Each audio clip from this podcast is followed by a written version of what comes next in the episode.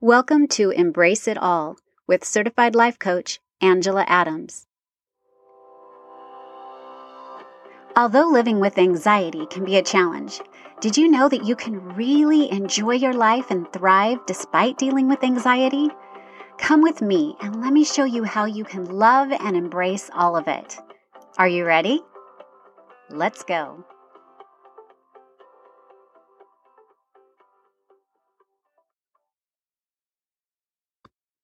Hey everyone, welcome back. Welcome to the last episode of Embrace It All for the year 2022. I can't believe this is the last episode for this year. Anyway, don't worry, I'll be back next year. But honestly, I wasn't even going to do this episode because I figured all of you are going to be with family and friends. And the last thing you want to do is really listen to a podcast episode, right? but then I thought, you know what? You can always listen to this later. I woke up this morning with so many thoughts, so many thoughts as usual. This isn't anything new. And these thoughts centered all on you, all of my listeners, and what I wanted to share with you. And I spent all day yesterday thinking about this last episode of the year. And honestly, I had some ideas and I wrote them all down, but for some reason, those ideas did not feel quite right for this episode. And I went to bed pretty discouraged thinking of that. And for the first time in a long while, I realized I literally had nothing. And usually this discouragement would lead me down this rabbit hole of all kinds of self critical thoughts, which would usually last for several days. But last night was a little bit different. Now, I noticed those thoughts starting, I noticed them creeping in, and I noticed even some tears starting to well up because I just felt so strongly that I wanted to share something with you, but I just didn't know what. But quietly, I told myself that, you know what? Everything is going to be okay. Everything is going to be okay. And I was actually able to sleep until about 5 a.m. Well, when I awoke, of course, it was completely dark and everything and everybody was completely still, still sleeping. And my mind was already starting for the day. So I crept downstairs with my notebook and my pen in hand and there I began to write, and ironically, the notes that I wrote down led me to do some reading and research, and that is where I found exactly what I wanted to discuss with you today. I'll save those other notes for another time, but today I wanted to share with you the things that really have been on my mind. So I was reading a passage in the New Testament actually, specifically in 2 Peter chapter 3, where Peter is talking about Jesus Christ. Anyway, in the very last verse of that chapter, Peter encourages us to grow in grace. Grow in grace. What does that really mean? For many of us, our hearts and our thoughts have been centered on Jesus Christ during this time of year, right? Because this is the time of year we celebrate his birth. Because of God's abiding love for each of us, he sent his son, his only begotten son, Jesus Christ, in the most humble of circumstances so long ago. And why? To save us. Through Jesus Christ, God gives us the gift of grace, the gift of his grace. Now, I was looking up the word grace, and in the most simplest of terms, grace simply means receiving divine help and receiving strength given to us through the atonement of Jesus Christ. Now, those of you who've been listening to this podcast, you know that my love for the Savior runs deep. But understanding God's gift of grace through Christ has been and continues to be a gradual process for me. Now, growing in grace to me means growing, growing in the understanding of God's love for all of his children and understanding that the only way back to him is through Jesus Christ, is through his son. Now, as I quietly thought about Jesus Christ, his birth that we have just celebrated, his life, and his love for me, I became completely overcome with emotion. This Son of God chose to be the one to help us all have the opportunity to be united once again with our heavenly parents. This perfect man, free from sin, chose to come to this imperfect world to live in it and to love and to show us how to do the same and to show us ultimately the way back to our heavenly home. He was rejected by so many. He was mocked, he was scorned, and yet in all of this, he continued to love, he continued to forgive, he continued to heal and teach, teach us how to do the same. At the end of his life's mission, he chose to descend below all of us. He chose to feel everything, to feel that anguish and that sorrow for sin, to feel disappointment, discouragement, and bitter grief.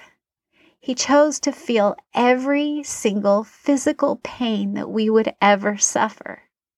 And why did he do this? Why? so that we would not suffer that same excruciating pain he suffered alone. He was all alone in his suffering. But through his grace, we don't have to suffer alone. All we need to do is to turn to him and rely on him because he knows exactly what we are going through. He knows exactly what we are suffering, and He doesn't want us to suffer alone. We don't have to. And His hand is always, always stretched out to us. Now, as I looked at my family's pictures that were hanging on the wall in the room I was in, I was filled with so much love for each of them. And also such a tremendous responsibility to them. My greatest desire in life is to be the most loving mother, most loving wife that I can be. And I felt this tremendous desire to love them. I felt such a desire to teach my children everything I could and to support my husband to the fullest. I wanted to protect them and I wanted to help them through the joys and the frustrations of life. But there are so many days when I completely fall short.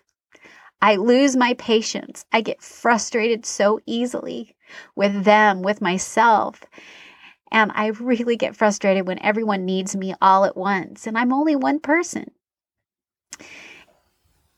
And it's those days that I become anything but that loving wife and that loving mom that I want to be. And there are many nights as I reflect on the day that I am so filled with sorrow because of all of it, so filled with that regret of the way I acted.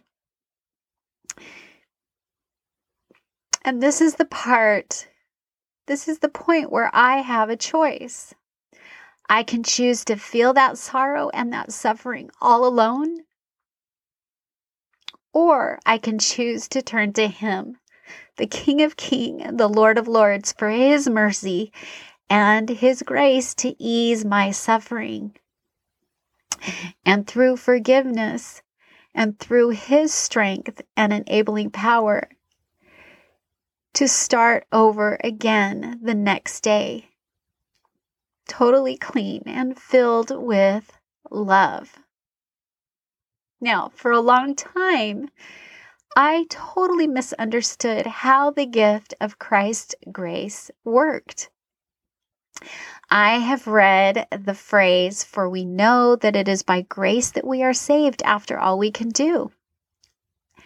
And for many years, I completely misunderstood that. You see, in my mind, I thought that Christ's grace would only be given to me after I had given everything I had, after I had done everything I knew how to do, after I had spent all of my energy, all of my effort, even to the point of sheer exhaustion sometimes, after I had suffered on my own, or after I had figured everything out by myself. But what I am learning and continue to learn is this this is not what it means at all. This is not God's intention at all. His grace is always available to us, always, despite all we can do. His divine help through His Son is always available to us because of His love. We cannot do it alone.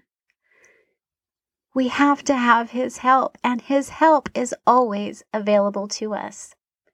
Now, as I reflected over this past year, I've recognized Christ's grace over and over again in my life. I've experienced His grace as I've worked in overcoming my fears, overcoming my doubts, and trying to overcome that self critical thinking.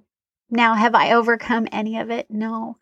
But I continue, I continue to feel His grace as I work through all of it. I realize that Christ's grace is always there for me. As I reach out in faith and I rely on Him, He will make up the difference when I fall short. And I fall short all the time. He will make up the difference when my time is being pulled in so many different directions and I don't know how I will get everything done. And He will forgive me when I mess up because I mess up over and over and over again. All I have to do is to reach out and rely on Him.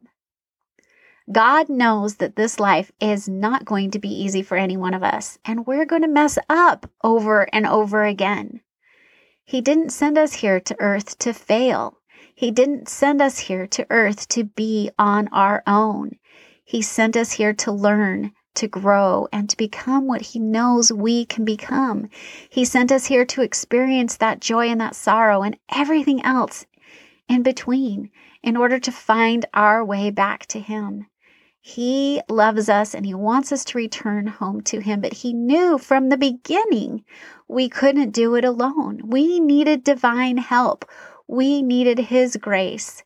We needed the grace that is offered through His Son, Jesus Christ. All right, my friends, I hope you enjoy the rest of 2022. I hope you are enjoying it with your family.